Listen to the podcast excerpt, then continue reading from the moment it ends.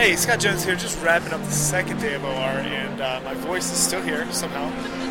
Interviewed a couple people. Um, Jordan Romero stopped by. He's the youngest person to ever summit Everest, which is pretty cool. Trevor Thomas, blind hiker, stopped by.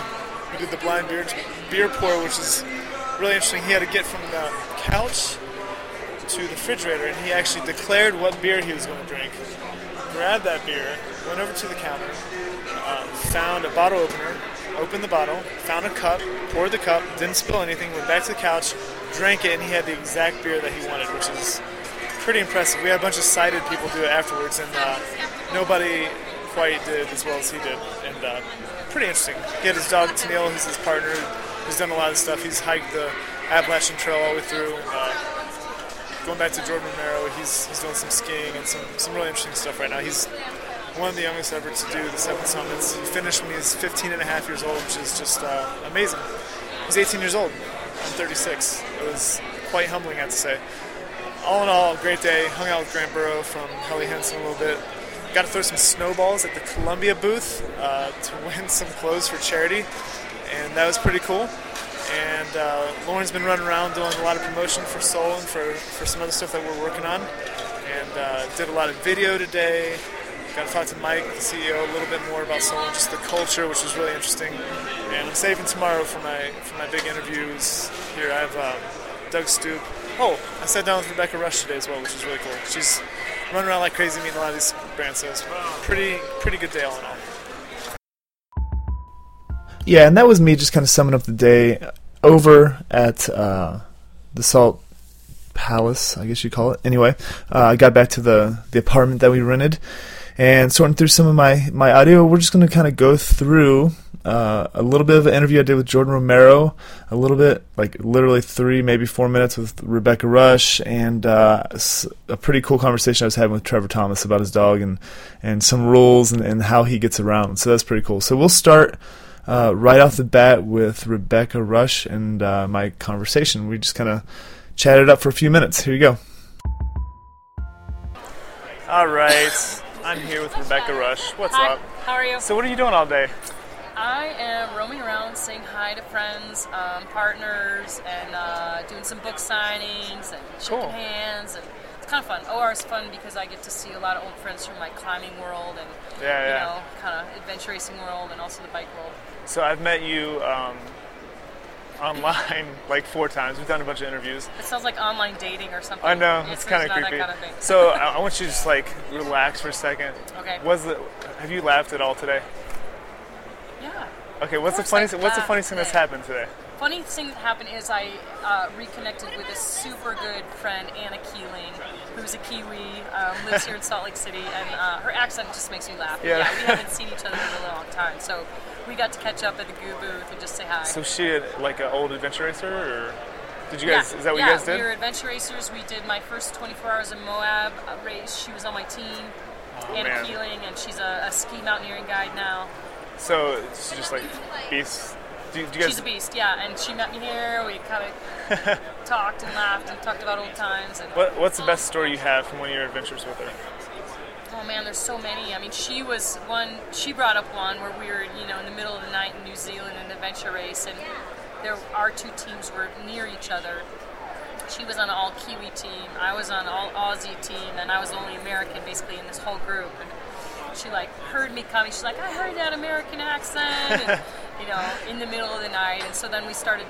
It was about the time where that movie Team America came out. Oh my and gosh! So we were singing that at the top of our lungs in the middle of the night in New Zealand. And that's the, my wife's with us. If she was listening to us, she'd crack up. Huh, so it was pretty the cool. sex scene in Team America is the funniest freaking scene. It's hilarious. It's just... Yeah, we talked in the middle of the night, and that kept us awake for a while. It was like singing the Team America song. All right. So have you worked out since you've been at O R? Nope.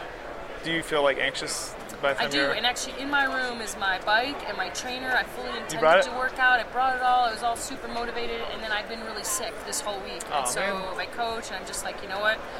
I'm going to get better, do my work at O R, and then get home and get back on it. That's why I went for a run yesterday. Literally from here to our apartment that we rented, I was like yeah. six miles, and I was dying because you're standing all day, and you're yeah. just tired, but yeah. it felt really good. I had the best intentions, so I look at the bike and the trainer in my hotel room, like, nah. Cool. But I gotta get healthy first. So, I just wanted to chat for a couple minutes. Yeah. This is we're at the Soul booth. Hopefully you come back later on yeah. for the beer pour. Are you going to try the beer pour? Sure, why not? You have, know? have you met Trevor yet? I haven't met Trevor. I'm like really excited to be on this wall with these amazing people. It's oh, pretty dude. awesome. I know. So, yeah, I can't wait to meet him. You got him. I mean, you can just talk forever. So me, I already talked to Trevor about this last thing before I let you go. Um, we were standing over there talking. It was this morning. We were getting some coffee, and uh, he does this echolocation thing where he uses like basically sounds bouncing off things around him, and he does that when he hikes too. Wow. But I was talking to him, and I and then he was talking.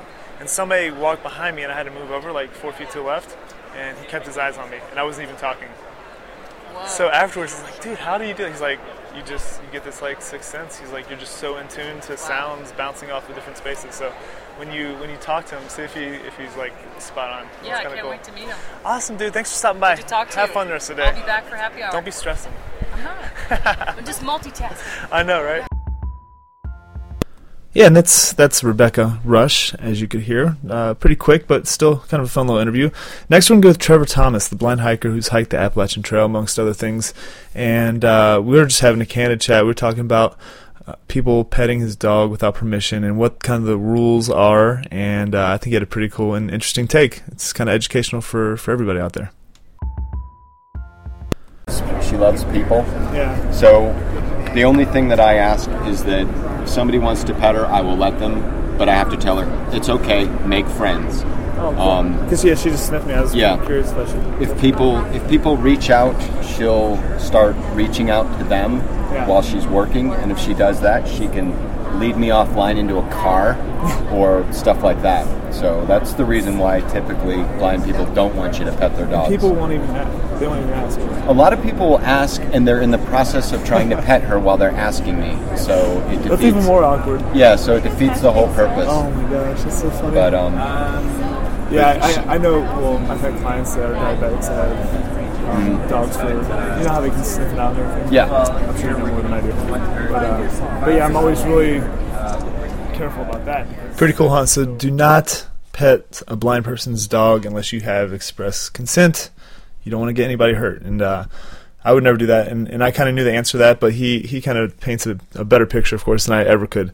Uh, so we're going to do one more clip with Trevor here. We're talking about when he likes and needs help, and the answer is, is probably a little more surprising than you think. Uh, I'll let you listen and decide for yourself. Okay, here's another thought. Yeah, I'm so I'm just curious. Too. Ask away. Okay, so when you're when you go somewhere new, like if Linda or anybody else, do you, do you like to have descriptions, or do you just like to take it in yourself? It depends on where I am, to be honest yeah. with you. Um, sometimes, if I'm in the backcountry, that's an added distraction that I don't want. Yeah, yeah. Um, I don't want you to describe every rock, and it's been my experience, depending on my partner. Um, if I'm hiking with somebody and they want to describe things, they usually become overprotective.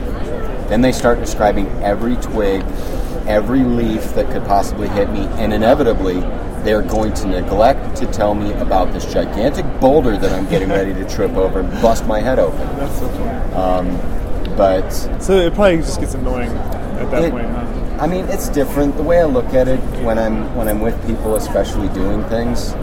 Um, I know that ninety percent of the people, ninety-nine percent of the people don't have any experience with a blind guy. Right. So it's my job to put them at ease, educate them on what I need and what I don't need, um, just so just so things are, you know. And honestly, I could sit and talk to Trevor all day long. Uh, we actually did talk a lot more. I'll, I'll probably release the whole interview. It was only about ten or fifteen minutes uh, at a later date, but we are, we're here at O R, and the editing takes a long time, so I need to, to get out there and, and go create some more content before I edit the whole the whole time I'm here. So we're going to finish up with Jordan Romero, who is the youngest to ever climb Everest. It's going to be pretty cool.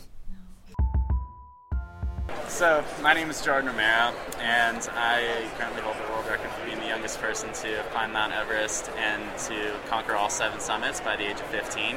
Um, I graduated high school uh, at seventeen years old, and now I'm out here, eighteen years old, Yeah. Uh, living in Salt Lake City right now, uh, chasing the snow basically. Yeah. Uh, I've been skiing at Brighton and Park City and working as a ski instructor there as well, but I'm going to school at Westminster full time as a as a freshman, uh, majoring in environmental studies.